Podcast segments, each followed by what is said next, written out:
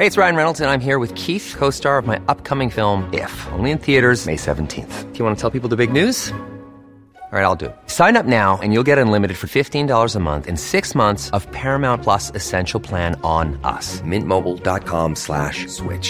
Upfront payment of forty-five dollars equivalent to fifteen dollars per month. Unlimited over forty gigabytes per month. Face lower speeds. Videos at four eighty p. Active Mint customers by five thirty-one twenty-four get six months of Paramount Plus Essential Plan. Auto renews after six months. Offer ends May thirty-first, twenty twenty-four. Separate Paramount Plus registration required. Terms and conditions apply if rated P G.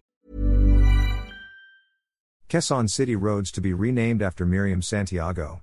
The bill seeking to rename Agam Road and Beer Road in Quezon City after the late former Senator Miriam Defensor Santiago has lapsed into law without President Ferdinand Marcos Junior's signature, Malacanang said Saturday.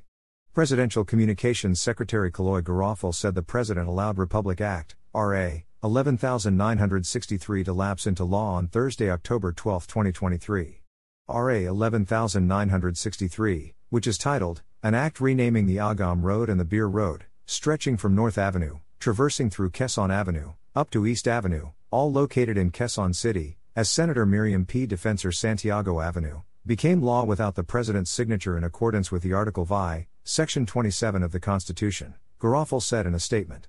The Department of Public Works and Highways, D P W H, shall issue the necessary rules, orders and circulars to implement the provisions of this Act within sixty days from its effectivity, the new law read.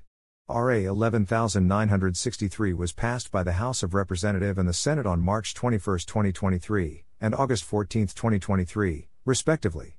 The new law takes effect fifteen days after its publication in the Official Gazette or in a newspaper of general circulation. Defensor Santiago, dubbed as the Iron Lady of Asia, died at the age of seventy-one on September twenty-ninth, twenty sixteen from complications of lung cancer. She was known for her legal expertise, wit, and feisty demeanor. She held various positions in government, most notably as a multi-term senator. After serving as a regional trial court judge, immigration commissioner and then as Secretary of Agrarian Reform, Defensor Santiago ran for president but lost in the nineteen ninety-two race.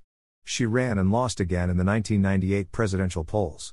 She served as senator from nineteen ninety-five to two thousand one, and then from two thousand four to twenty sixteen. Claiming that she has licked cancer, she threw her hat in the twenty sixteen presidential race, but lost to then Davao City Mayor Rodrigo Duterte. She made history in twenty twelve when she took her seat as a judge of the International Criminal Court, becoming the first Southeast Asian in the I C C. Defensor Santiago also received the Magsaysay Award for Government Service, known as the Asian equivalent of the Nobel Prize, in nineteen eighty-eight, for her bold and moral leadership in cleaning up a graft-ridden government agency.